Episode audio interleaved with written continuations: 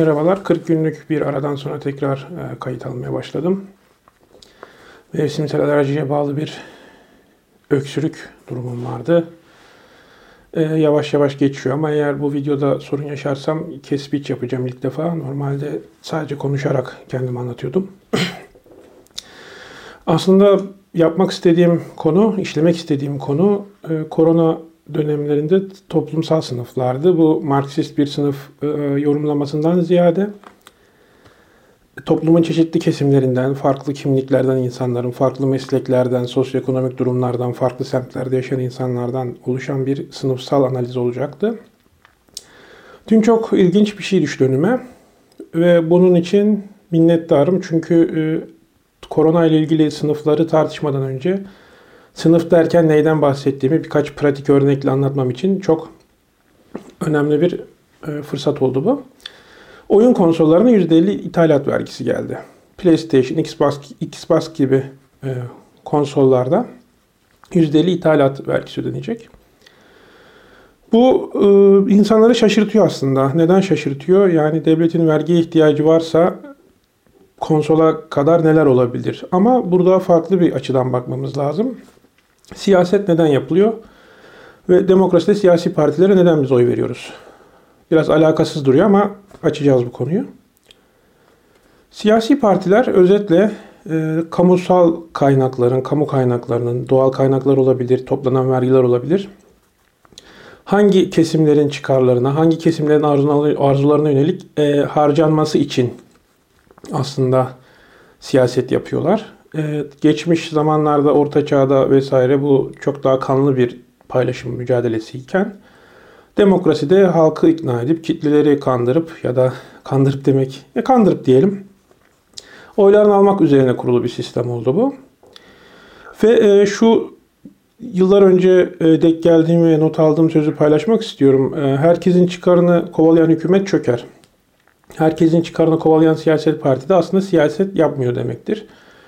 Onun için Türkiye'de biz bütün kesimleri kucaklayacağız diyen siyasi partilere denk gelirseniz çok şüpheyle yaklaşmanızı tavsiye ederim. Ee, biraz pratik örneklerle açmak istiyorum derdimi. Birkaç e, konu var. Bizim web sitemiz düzensiz ortadan bazı makalelere değineceğim. Ve makalelerin linklerini de açıklamaya ekleyeceğim. Öncelikle asgari ücret meselesi. Amerika'da biliyorsunuz asgari ücret tartışması çok fazla bir e, araştırma okumuştum. Özetle şunu söylüyor. Asgari ücrete %10 zam yapılırsa bütün fiyatlar %8 artacak ve bu toplumun genel refahını azaltacak. Okey diyelim ki bu araştırma gerçekten doğru. Dünyanın doğru araştırması bu olsun diyelim. Peki siz bir asgari ücretli olarak alım gücünüz yani geliriniz %10 artarken gideriniz %8 artacaksa bu politikayı destekler misiniz? Yani desteklersiniz.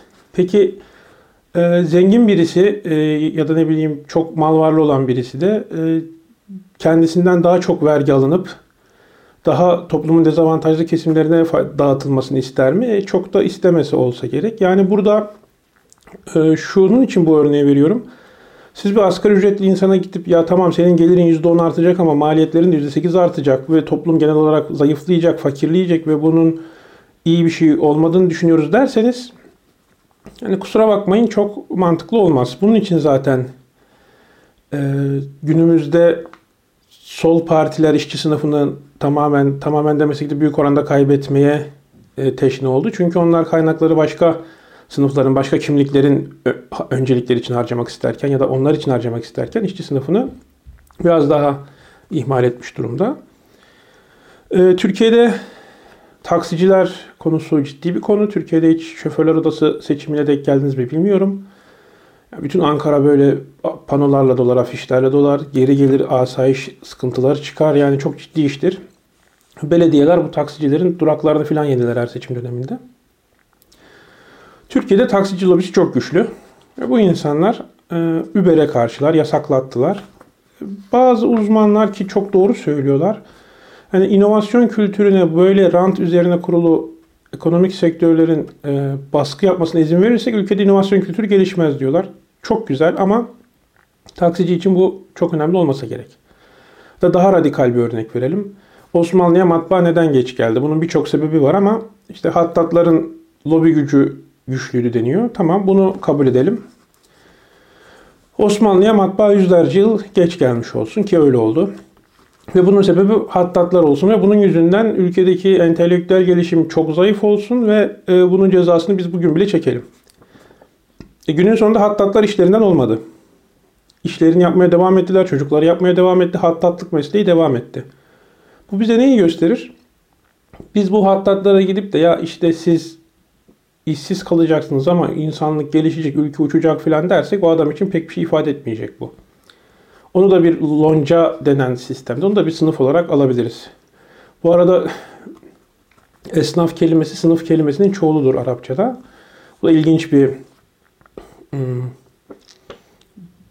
de, de, rastlantı diyelim. Ee, bir sonraki konumuz gençler neden memur olmak istiyor diye bir yazı okumuştum. Tabi eleştiriyor işte ülkenin en parlak gençleri devlete, bürokrasiye giriyor ve köreliyor, inovasyon kültürü olmuyor işte emir komuta zincirine alışıyorlar falan. Tamam doğru. Peki e, bilmiyorum ben Ankara'da yaşadığım için mi çevremde çok fazla ama şöyle bir düşünürseniz bugün Türkiye'de işte savunma sanayi var bir mühendis için zirve noktası. E, mühendisseniz ya da de, mühendis olmayan alanlarda da işte devlette, kamuda uzmanlık, dış işleri vesaire çok güzel imkanlar. Çünkü bir maaşınız gününüzde yatıyor. Türkiye gibi bir ülkede maaşınızın günde yatması çok büyük bir olay. Sosyal haklarınız korunuyor. İzinliğiniz var. Ee, maaşınız, sigortanız maaşınızdan yatıyor ki bu çok önemli. Çünkü Türkiye'de işte emekliler geçinemiyoruz derken oradaki en büyük sıkıntı sigorta primlerinin asgari ücret üzerinden yatmasıdır. Ee, çünkü sanki asgari ücretle çalışıyormuş gibi bir ömür geçirince ona göre emekli maaş alırsınız ama aslında sizin resmi olarak maaşınız asgari ücret gözükür ama üzerine ek kendiniz para alırsınız. Şimdi bu konuda bakanlık falan var ama o bakanlık ben çok ciddi almıyorum. Çünkü Taksim'in göbeğinde ya da Taksim'e yürüyerek bir kilometre mesafedeki kaçak tekstil atölyelerini hepimiz bilirken oraya bile gücü yetmeyen bir bakanlığın nereye gücü yetecek? Çok da ümitkar olmasak gerek. Bir diğer yazımız siteden, bunu Zeki'nin yazısı, e, kitlesel göç ve Amerika üzerine. Öncelikle şunu belirtelim. Bu Latin Amerika'dan Amerika Birleşik Devletleri'ne gelen yoğun göçün Reagan döneminde çok desteklendiği söyleniyor. Bir nevi e, grev kran olarak kullanıldığı söyleniyor ki şöyle bir gerçek var. Bir evde bir sürü tek başına yaşayan işte göçmenlerin bir fabrikada e, fit olduğu, okey olduğu bir ücret Amerikalı bir işçiyi tatmin etmeyebilir.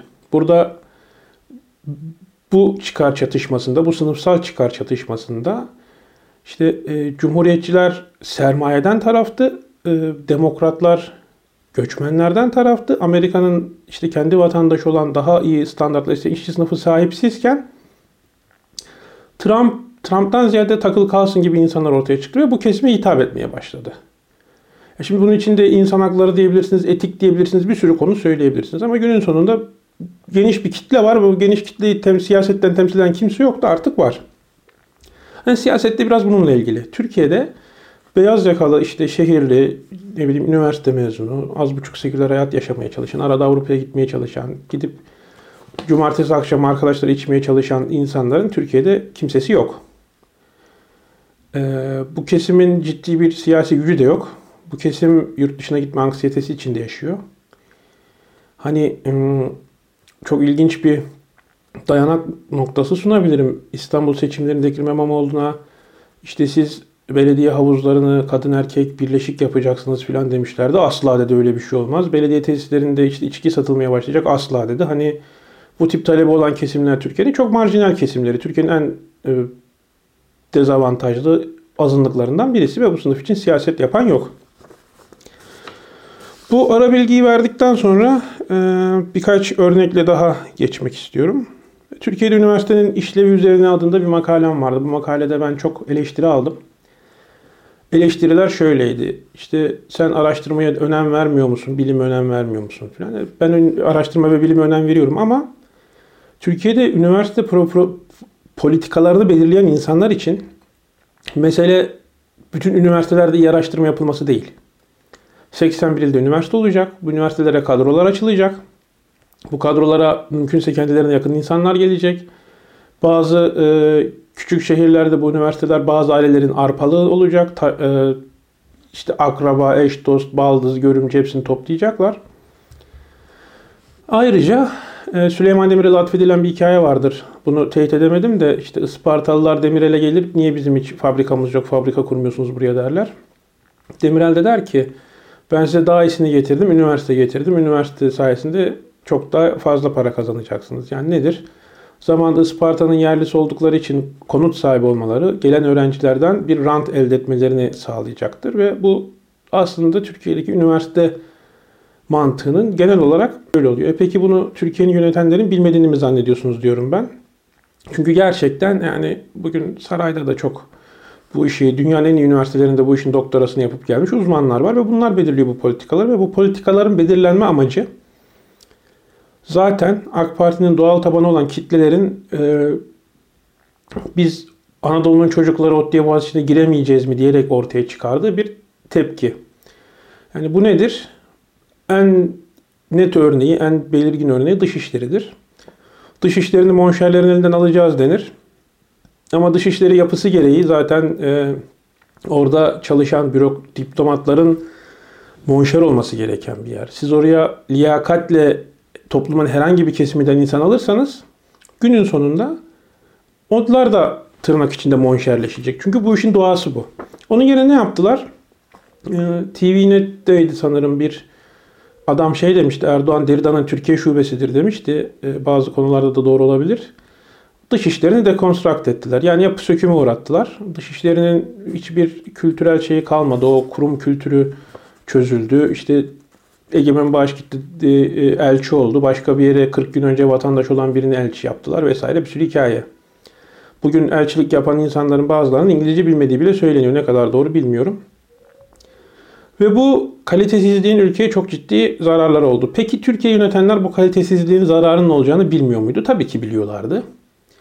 Ancak kendi hitap ettikleri tabana, kendi hitap ettikleri sınıfa e, bir alan açmak istiyorlarsa böyle bir alan açabileceklerdi. Zaten bu alanı açmaktı hikaye. Onun için siz bu insanlara ya da bu siyasete siz işte şöyle yaptınız, böyle yaptınız, bunları getirdiniz. E bu kurumlar çökecek. Yani alternatifi kurumları karşısındakilere bırakıp liyakate dayalı bir kurum yapmak mı yoksa kurumu kendisine almak mı? Çünkü kendi doğal taban olan sınıflara, toplumsal kesimlere de bir sinyaldir bu. Siz artık buraya girebileceksiniz demektir. Hepsini toparlarsak e, ve bir sonraki videoya bir giriş yaparsak aslında şunu söylemek istiyorum. Toplumsal sınıfların çıkarları ve bu sınıfı çok geniş anlamda alıyorum. Marksist bir anlamda almıyorum. Bu çıkarların çatışma sahnesidir siyaset. Ve bu sınıfları en güzel, en net bir şekilde görebileceğimiz hayatımız boyunca bir daha da önümüze çıkamayacak bir fırsat da bu korona günleri oldu. Ee, bir sonraki videoda bundan bahsetmeye çalışacağım. Ee, dinlediğiniz için teşekkür ederim. Açıklamada makaleler olacak bahsettiğim ve e-mail adresim olacak. Eğer bir sorunuz varsa, işlenme, işlenmesini gerektiğini düşündüğünüz bir konu varsa e, oraya yazmanızı rica ederim. Kendinize iyi bakın. Görüşmek üzere.